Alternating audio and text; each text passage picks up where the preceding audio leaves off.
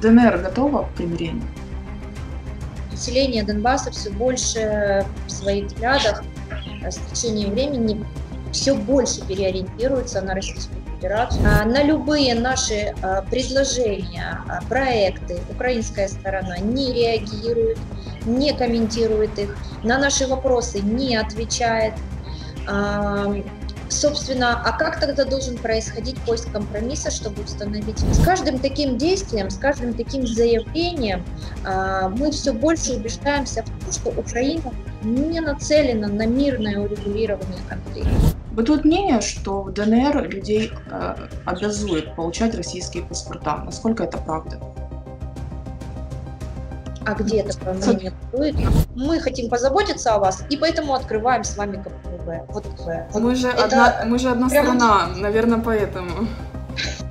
Может быть. Военные преступники – это, собственно, международно установленный принцип. Э, военные преступления не подлежат амнистированию. То есть те люди, которые обстреливали а, мирные районы, города, те, которые убивали женщин и детей, а, они должны подлежать наказанию. По вашему мнению, военные преступники, вот как э, вы озвучили, а, они находятся с обеих сторон, Украины и ДНР?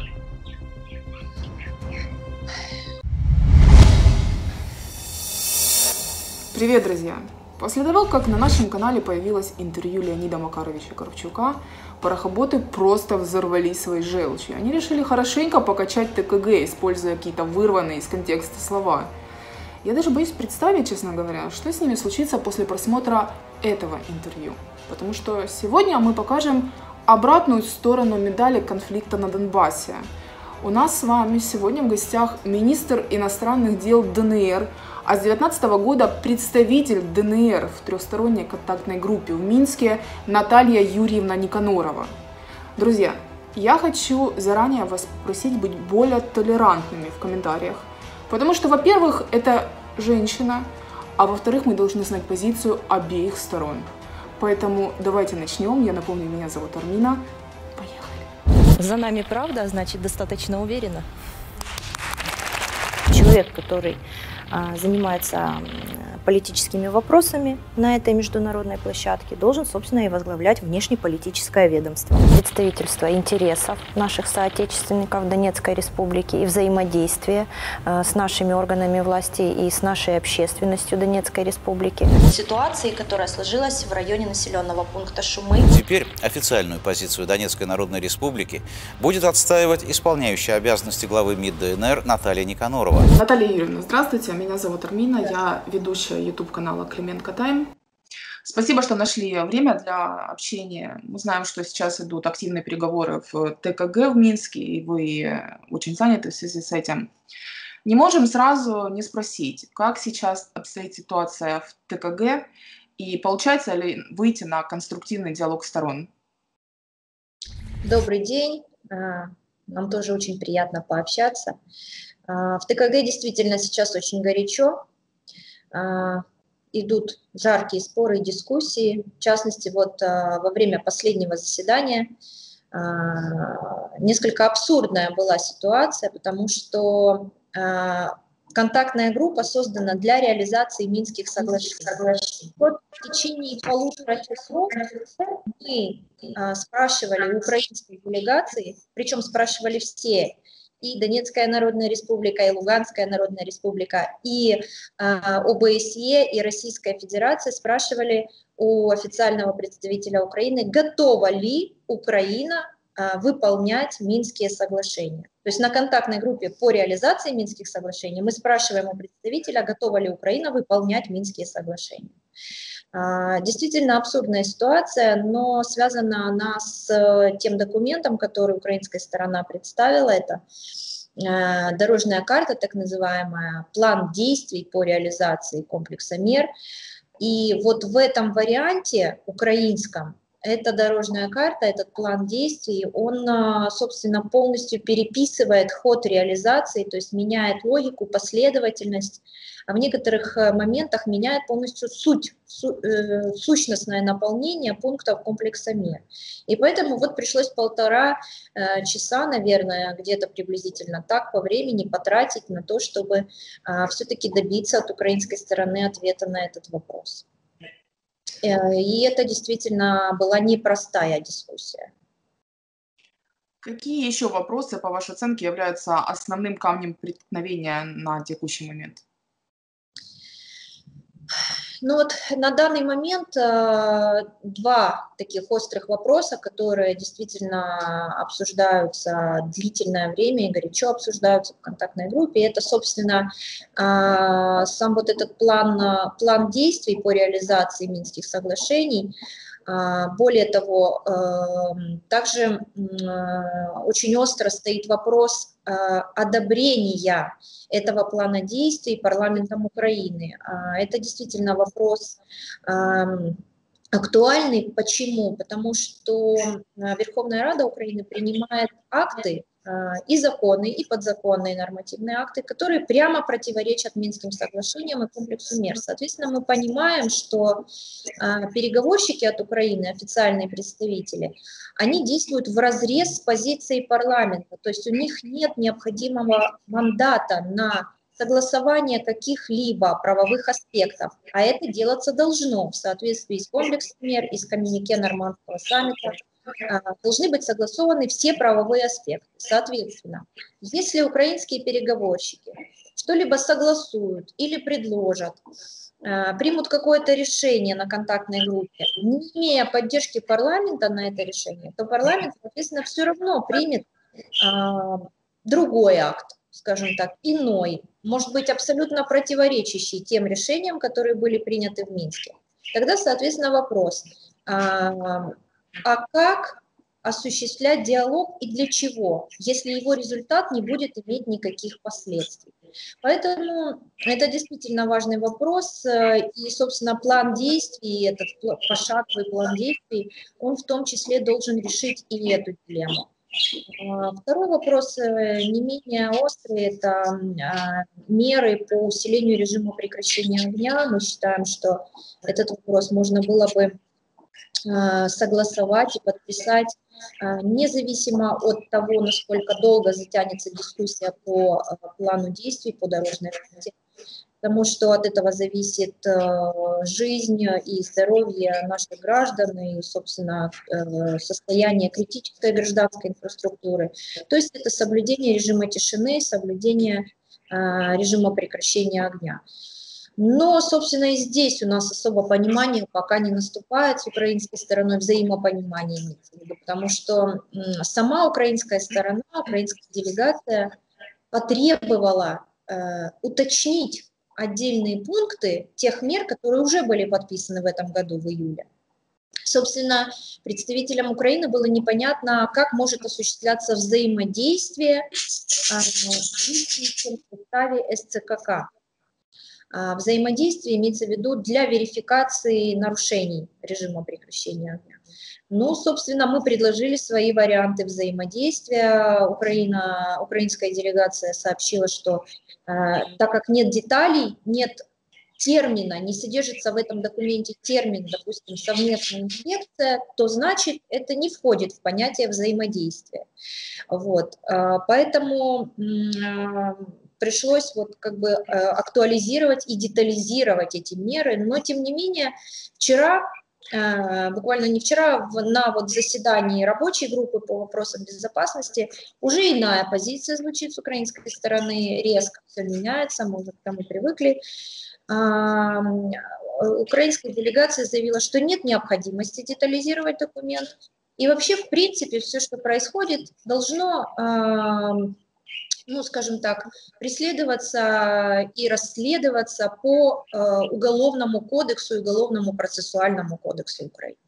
Ну, естественно, это нонсенс и абсурд, потому что э, в атмосфере, в состоянии конфликта и все то, что происходит на линии соприкосновения, не может э, подлежать э, действию Уголовного кодекса. Тогда любой выстрел, собственно, э, украинской армии и формирование тех самых батальонов, которые сегодня есть на украинской территории, они также должны расследоваться Э, и их последствия должны быть соответствующими, а, то есть это санкции, это аресты, это судебные разбирательства. И мы видим, что этого сегодня происходит. Ну, то есть это такое некое заматывание ситуации и имитация процесса переговоров. Но это два основных вопроса, которые сегодня в повестке дня и которые действительно обсуждаются и обсуждаются а, достаточно горячо. Глава украинской делегации Леонид Кравчук в интервью нашему изданию на прошлой неделе заявлял, что как раз Украина готова искать компромиссы и обсуждать проблемы.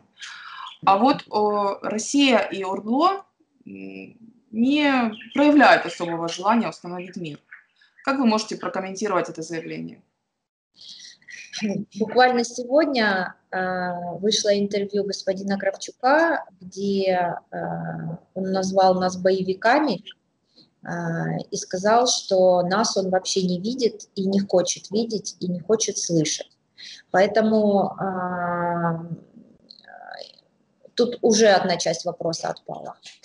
Но касательно заявления о том, что Украина готова обсуждать компромиссы, а, господин Кравчук это и в переговорном процессе заявляет. Это правда, мы этого не отрицаем.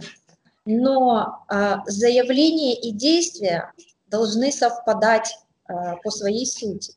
А мы видим совершенно иную картину на сегодняшний день. То есть украинская делегация, представители Украины заявляют, что они, а, привержены Минским соглашениям и готовы их выполнять, б, они готовы искать компромиссы. Но в реальности происходит следующее.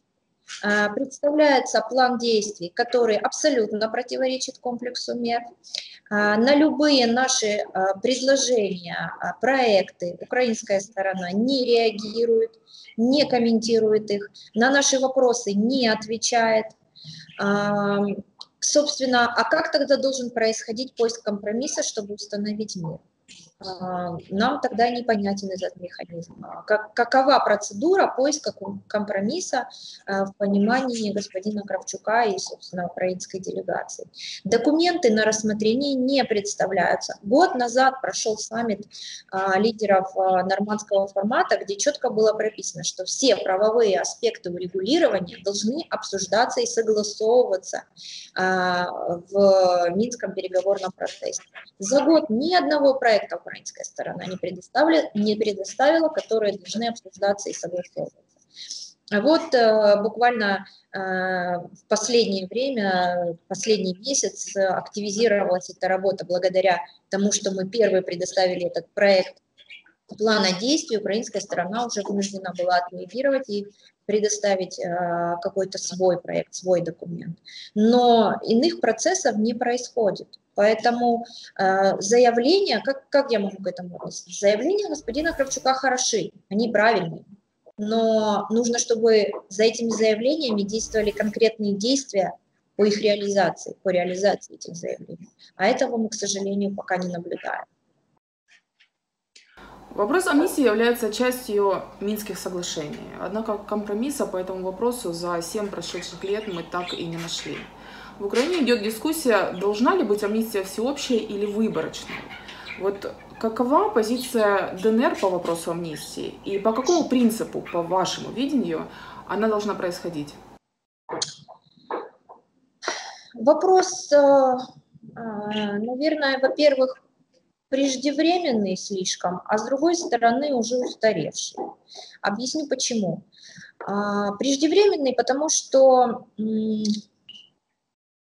до вопроса амнистии необходимо, в принципе, определиться с целым рядом основополагающих а, моментов и аспектов урегулирования. В частности, те, которые я уже озвучила. Готова ли Украина выполнять Минские соглашения и мирно урегулировать конфликт? Потому что без ответа на этот вопрос, а, собственно, вообще непонятно, будет ли какая-то амнистия, нужна ли она, как это все будет происходить. Второе, необходимо понимать и все-таки согласиться, что все эти правовые аспекты должны обсуждаться. А, обсуждаться в диалоге между двумя сторонами этого конфликта. Это а, Киев и Республики Донбасса. Этого диалога тоже нет. А, опять же, повторюсь, как и ни одного проекта, в частности, например, по той же амнистии, о которой вы задаете вопрос, не предоставлялось. На столе ничего нет, чтобы что-то обсуждать. Наша позиция, я могу ее обозначить, она абсолютно простая и прозрачная. Это э, выполнение того пункта комплекса мер, который говорит о том, что необходимо принять закон о недопущении э, наказания и преследования лиц, участников событий на Донбассе. Кстати, интересный момент, этот закон был в свое время принят Верховной Радой, если помните, э, в 2014 году, в сентябре, но он так и не был подписан на тот момент председателем Верховной Рады Турчиновым.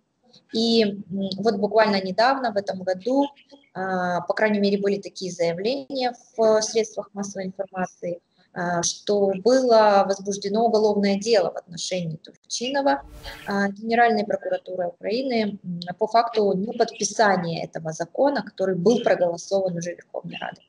Закон, кстати, был сырой, недоработанный, у нас были к нему замечания, предложения, комментарии, но хотя бы его название отвечало а, тому пункту, который содержится в комплексе мер и Минских соглашений.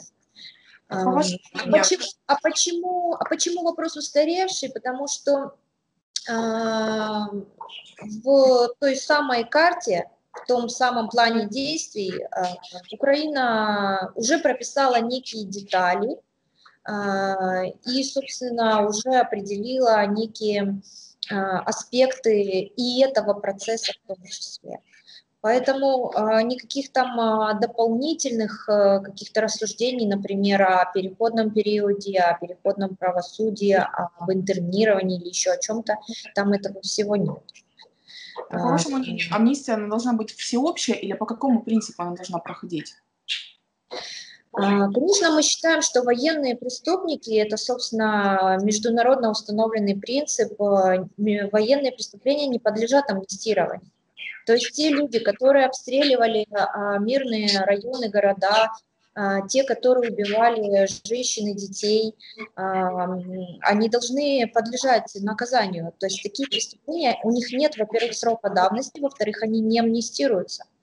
Поэтому Естественно, мы считаем, что наказание к таким людям должно быть применено, и амнистия, об амнистии здесь не идет речь.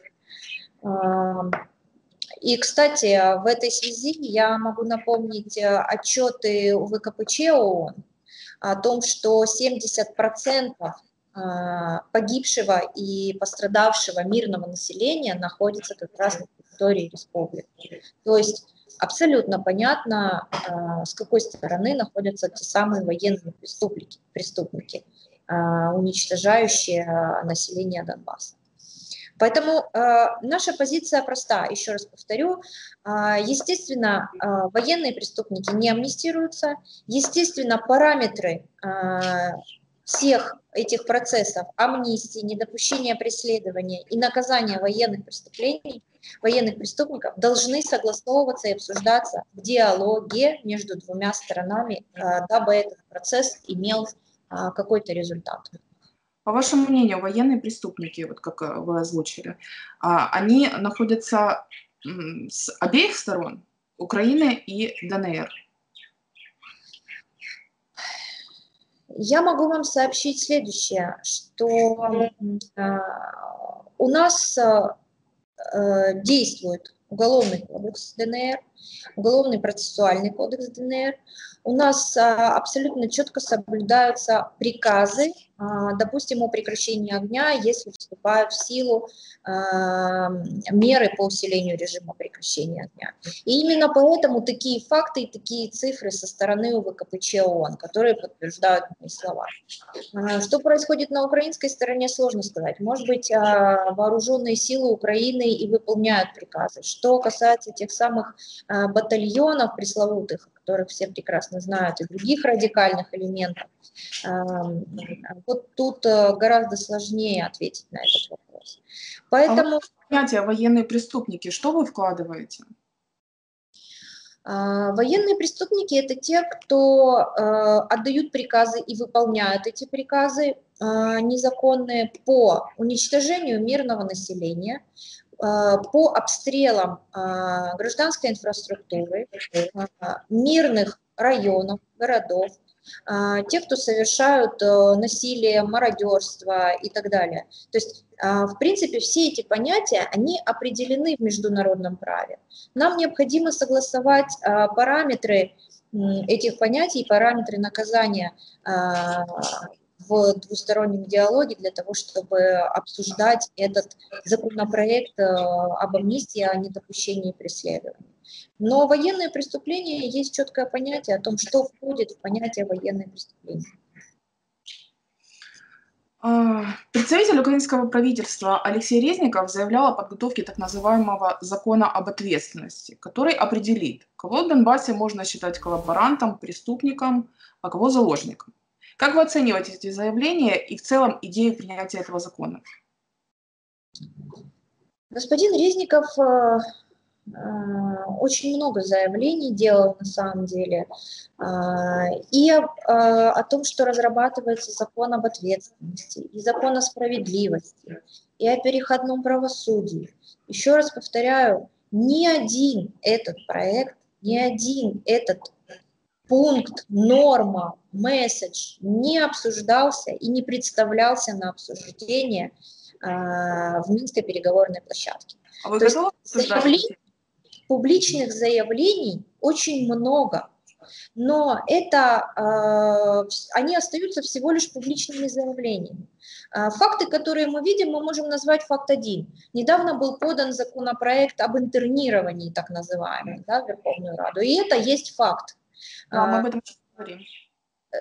Да, но это законопроект, который а, нарушает целую массу, массив а, международно-правовых норм. Но, тем не менее, он а, как-то попал в Верховную Раду и зарегистрирован, и сегодня там находится. А все остальное остается голословными заявлениями. В дорожной карте этого нет. Ну, а как мы можем относиться а, к тем заявлениям, которые делает господин Резников о том, что они а, кого-то как-то определят чей-то статус а, в Донбассе? Ну, собственно, они и занимаются тем, что они постоянно определяют статус Донбасса, но только не тот, который они должны определять в соответствии со своими международными обязательствами. То есть особый статус так и не работает, так и не действует и не действовал ни одного дня. Зато остальные статусы, которые в корне противоречат тому, что должно быть, э, оккупированные территории, э, некий коллаборационизм, эм, э, что они там еще придумывали, вот это все есть. И это все публично обсуждается. Давайте тогда поговорим о следующем законе, о котором вы уже упомянули он не менее дискуссионный, закон об интернировании. Речь идет об изменении в закон СБУ 92 года, который предполагает, что находящиеся в Украине россияне подлежат задержанию и интернированию, когда СБУ переходит в особый режим службы. Для этого должны быть созданы особые места, так называемые лагеря интернированных. Очевидно, что этот закон был выписан именно для Донбасса. Как в ДНР оценивают эту законодательную инициативу украинского правительства? Как я уже говорила ранее, этот э, законопроект нарушает все мыслимые нормы международного права. Начиная от э, всеобщей декларации прав человека, которая говорит о том, что э, все э, люди являются равноправными, независимо от их принадлежности правовой к той или иной территории, от свободы на право передвижения, на право места выбора. Этот законопроект нарушает в том числе и и а, Женевскую конвенцию о защите прав а, населения в военный период, в военное время. Это и всеобщая декларация, это и, прошу прощения, пакт э, о гражданских и политических правах. То есть перечислять на самом деле документов международных, которые нарушаются этим нормами этого поданного законопроекта, их нужно очень долго перечислять. Другой вопрос в том, что а, чуть-чуть вернусь, вы э, спросили о том, как э, ДНР относится вот, э, к определению статуса, вот к этим законопроектам об интернировании и ко всему остальному. А, с каждым таким действием, с каждым таким заявлением а, мы все больше убеждаемся в том, что Украина не нацелена на мирное урегулирование конфликта что это не является их целью. Их целью э, может являться что угодно. А, силовой захват территорий, а, потому что люди точно не интересуют украинскую сторону. А, созыв лидеров саммита нормандского формата, это тоже четко есть, кстати, в дорожной карте, что это основная цель но никак не мирное урегулирование конфликта и определение основ дальнейшего сосуществования наших территорий. Поэтому мы относимся к этому ровно так то это очередное подтверждение и доказательство того, что сегодняшнее руководство Украины не нацелено на выполнение э, Минских соглашений и на мирное урегулирование конфликта. Мы это и так видим и знаем. Да, была у нас некая надежда, что с приходом новой команды, что с приходом э, президента Зеленского что-то поменяется в переговорном процессе, поменяются э, отношение к этому переговорному процессу, э, будут какие-то действительно мирные инициативы, как это обещал э, Зеленский э, в своей предвыборной кампании.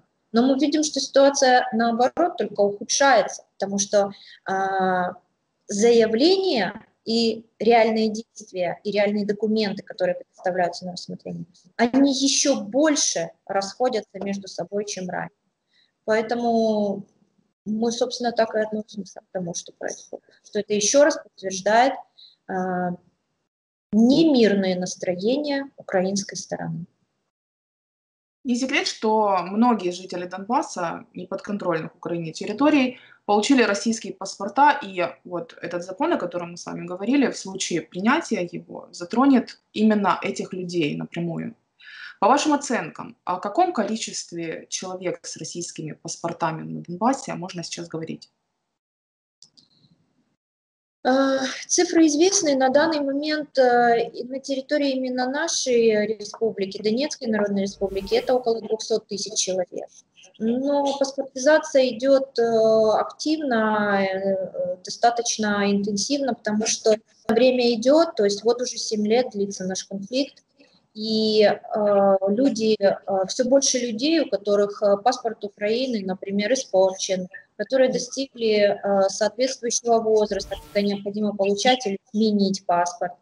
Э, то есть, э, естественно, таких людей все больше, и поэтому российских паспортов получают все больше. Да и вообще, в принципе, э, население Донбасса все больше в своих взглядах э, с течением времени все больше переориентируются на Российскую Федерацию, все больше людей а, желают ехать, а, например, учиться или работать именно туда. Все больше людей выступают за интеграцию с Российской Федерацией, но все больше гармонизируется законодательство с Российской Федерацией. То есть а, с, течением, с течением времени вектор все больше меняется на Российскую Федерацию. И опять же, такие вот гуманитарные шаги, да, как а, решение выдавать по упрощенной процедуре паспорта Российской Федерации населению, проживающему на наших территориях, они также ну, не могут оцениваться не позитивно. То есть они оцениваются населением крайне позитивно и с большой благодарностью к Российской Федерации за то, что она осуществляет. В отличие от Украины, которая, э, как мы уже ранее с вами Австралия действует совсем наоборот.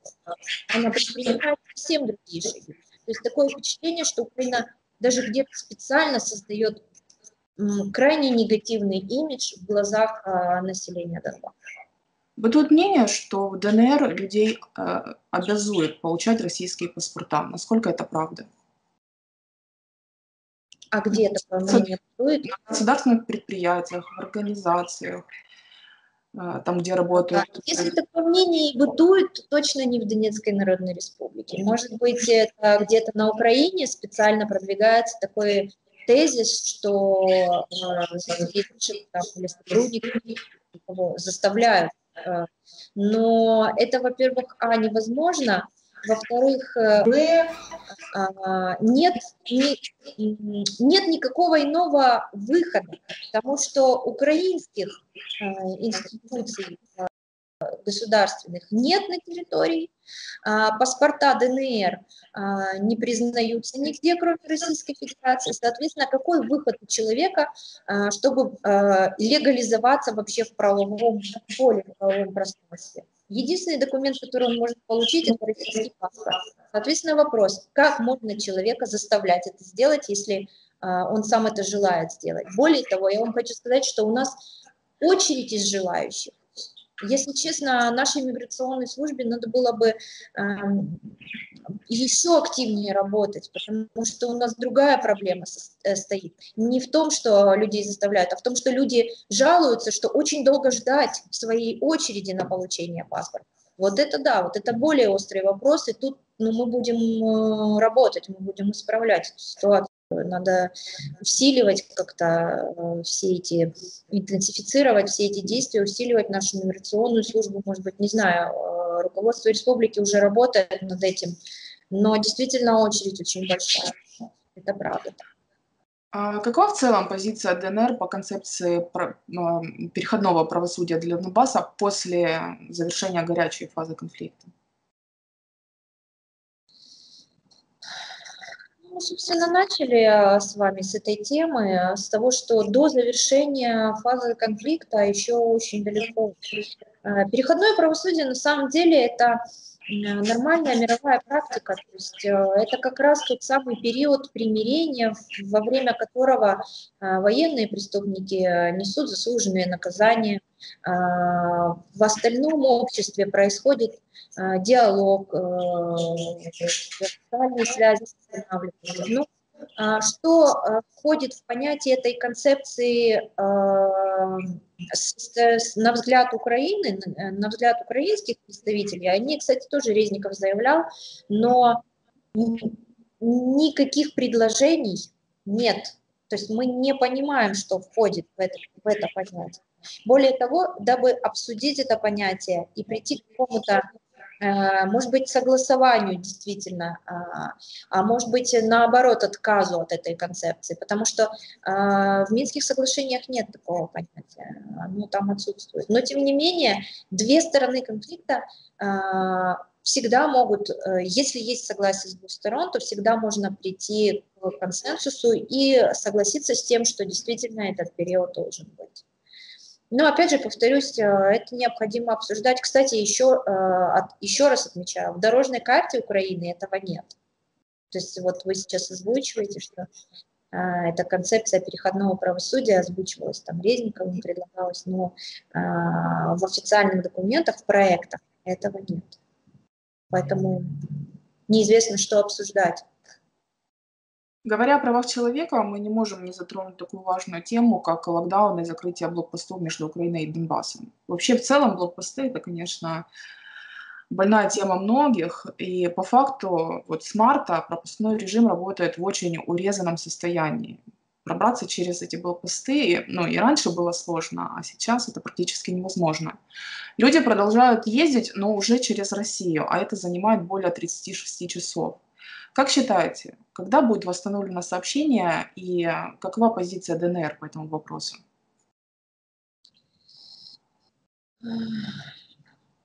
Вопрос действительно острый, но э, та ситуация, которая существует сегодня, она продиктована объективными реалиями, объективными факторами. Вы можете самостоятельно открыть э, новости за три последних дня.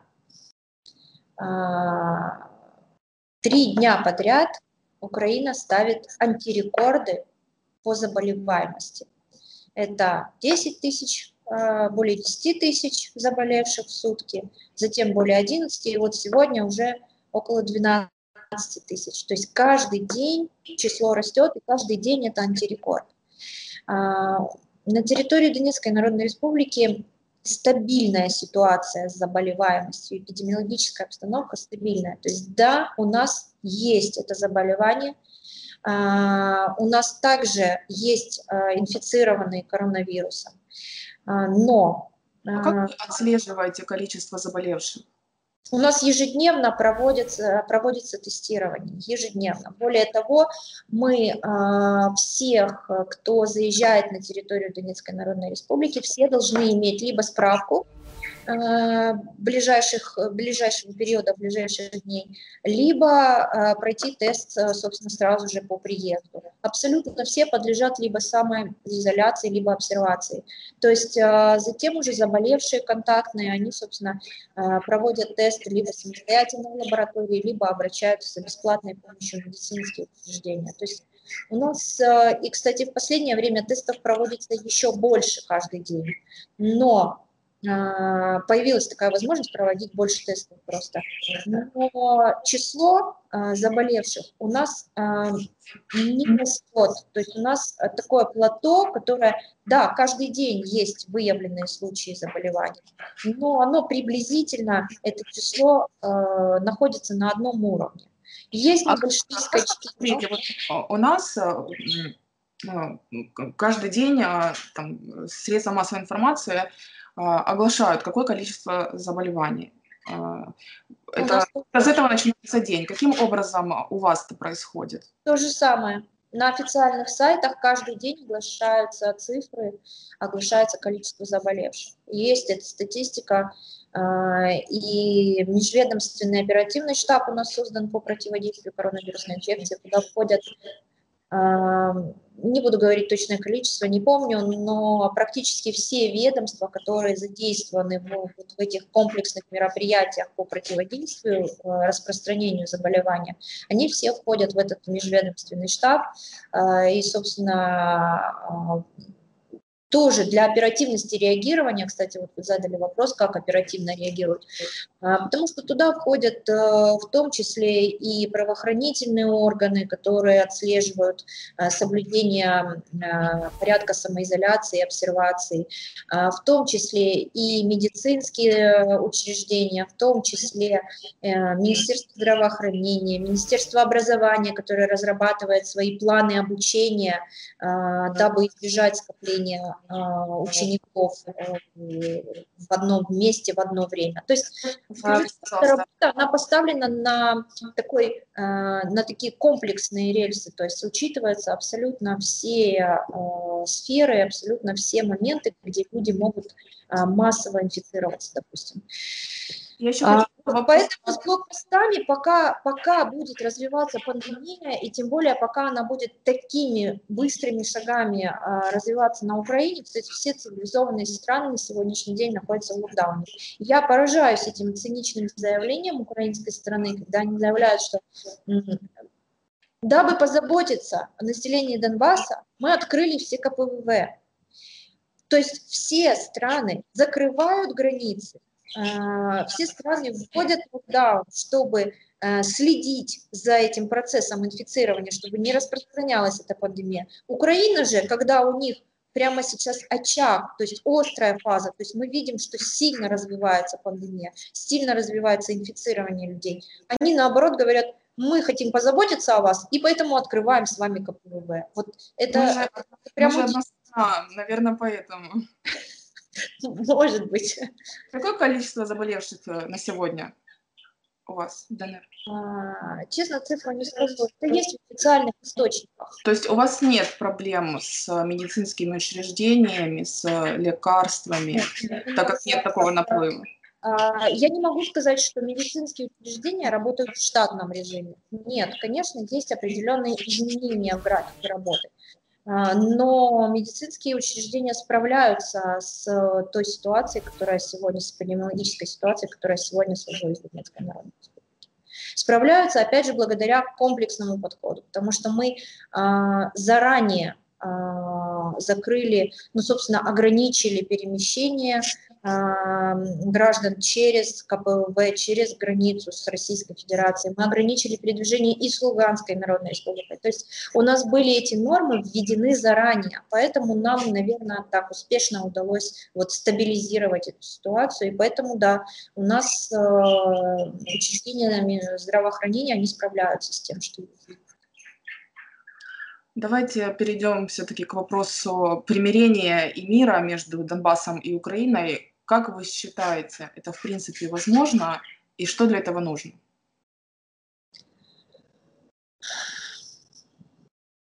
Вот с каждым таким заявлением, которое мы сегодня с вами обсуждали, каждым агрессивным действием, каждым выстрелом украинской стороны, а, все сложнее ответить на этот вопрос. В 2014 году, э, в 2015 году, когда подписывался комплекс мер, а, у нас были такие надежды, что сейчас а, будет выполнен этот документ, что он, ну, скажем так, мы не сильно ему радовались, потому что он компромиссный и для нас тоже, то есть мы где-то уступаем. Но, тем не менее, было ожидание, что наступит мир. Семь лет не реализовано ничего из этого документа с каждым днем а, все больше населения Донбасса отворачивается, да и в принципе не принимает этот процесс. Поэтому все сложнее ответить на этот вопрос. И все меньше верится в то, что это возможно. Более того, если а, если бы этого хотела сама Украина, наверное, а, их представители и парламент Украины гораздо быстрее ответили бы на а, вопросы, поставленные в рамках переговоров.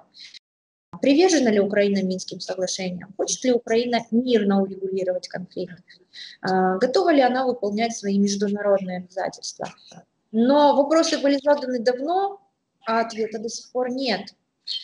Поэтому Сложно сказать, можно ли это сделать. А, Все зависит э, сейчас от ответа на те самые вопросы, которые были заданы. Я думаю, что это могло бы стать первым шагом. А, вы спросили, что нужно для этого. Я думаю, вот что нужно сделать хотя бы такой первый шаг. Еще раз подтвердить а, то, что Украина готова на это. Потому что на сегодняшний день мы такой видим. ДНР готова к примирению? А, ответила уже в первой части, что с каждым днем становится это а, быстро приближаться к нулю, быстро стремиться к нулю. Вы общаетесь с обычными людьми в Донбассе. Вот какие настроения царят там в отношении Украины? И какие у людей ожидания, если эти ожидания в принципе существуют? Ну, именно вот такие настроения. Недоверие, в некоторых случаях ненависть даже, потому что э, я в том числе являюсь председателем э, спецкомиссии по фиксации военных преступлений. И вот там, где человек потерял близких, у него разрушен дом, там, где люди пострадали напрямую от агрессии Украины, а там даже есть ненависть, естественно, то есть кровь пролилась, и мы понимаем, что такие настроения есть. А, с каждым таким заявлением все больше отторжения, а, но в последнее время, мне кажется, все больше равнодушия к тому, что происходит в Украине, потому что люди уже не верят и не хотят и э, понимают, что Минские соглашения Украина не выполнит, поэтому, а раз она их не выполнит, соответственно, э, мы живем своей жизнью, мы строим свою республику, нам нужно развиваться, нам нужно смотреть в будущее, наши э, дети должны учиться, студенты должны получать высшее образование. Сейчас э, все больше и больше населения занимается повседневными вопросами. Их все меньше волнует, что там заявлено на Украине, что происходит на Украине, зачем они это говорят, зачем они так действуют. Потому что люди занимаются развитием. Люди понимают, что происходит интеграция с Российской Федерацией, то есть гармонизируется законодательство. Мы получаем российские паспорта. Естественно, э, все больше настроение равнодушия. То есть если раньше люди следили а, очень внимательно за тем, что происходит в Минском процессе, какие документы представляют, какие заявления делаются, то сейчас мне кажется, все больше от этого усталости и такого внимания уже не уделяется. Что лично для вас Донбасс? Моя родина, мой дом. Я, а, я не знаю, что вы вкладываете в этот вопрос. А, ну, для вас Донбасс это. Вот э, Донбасс для меня это тоже моя родина и мой дом. А, но, возможно, для... Я уехала уже туда давно, и, возможно, но вы вкладываете чуть больше понимания в, это, в эту формулировку, чем я, так как вы там остались, вы там живете, руководите, э, решаете какие-то вопросы, общаетесь с людьми. Вот что для вас Донбасс? Ну, прежде всего, для, меня Донбасс – это люди. Это, кстати, в корне расходится с украинским пониманием, потому что Украина считает, что Донбасс – это территория. Нет, Донбасс – это люди. Это люди с донбасским характером. Это люди, которые готовы сопротивляться, э, дабы отстоять свои принципы и идеалы, э, дабы жить свободно э, в соответствии с, тем, с, теми, с теми принципами, с которыми они хотят жить, чтобы жить в соответствии с, со своими корнями историческими, с ходом, естественным ходом истории, чтобы продолжать братские отношения с Российской Федерацией. Донбасс многонационален, никогда не было национальной розни в Донбассе. Если вы отсюда, я думаю, вы прекрасно знаете, сколько народностей населяет Донбасс. Поэтому вот это население Донбасса, а, мирное, б, свободолюбивое, в, а, работоголики, которые а, готовы трудиться, а, чтобы Донбасс цвел, процветал, развивался, готовы вкладывать в это душу, а, свою жизнь положить за это. Вот это прежде всего Донбасс. И за это мы боремся, это мы отстаиваем, мы отстаиваем наши идеалы. Спасибо вам большое. Спасибо за эту беседу. Я думаю, это будет интересно услышать нашим подписчикам. Всего вам доброго и спасибо, что нашли время для нас. Спасибо большое вам. Приезжайте, возвращайтесь. А, может быть, и вы составите какое-то новое мнение о том, как изменился Донбасс. Друзья, спасибо, что досмотрели это видео до конца. Я надеюсь, вам было действительно интересно. Ваше мнение я, как всегда, жду в комментариях к этому видео. Не забывайте мою просьбу, которую я озвучила в начале этого интервью.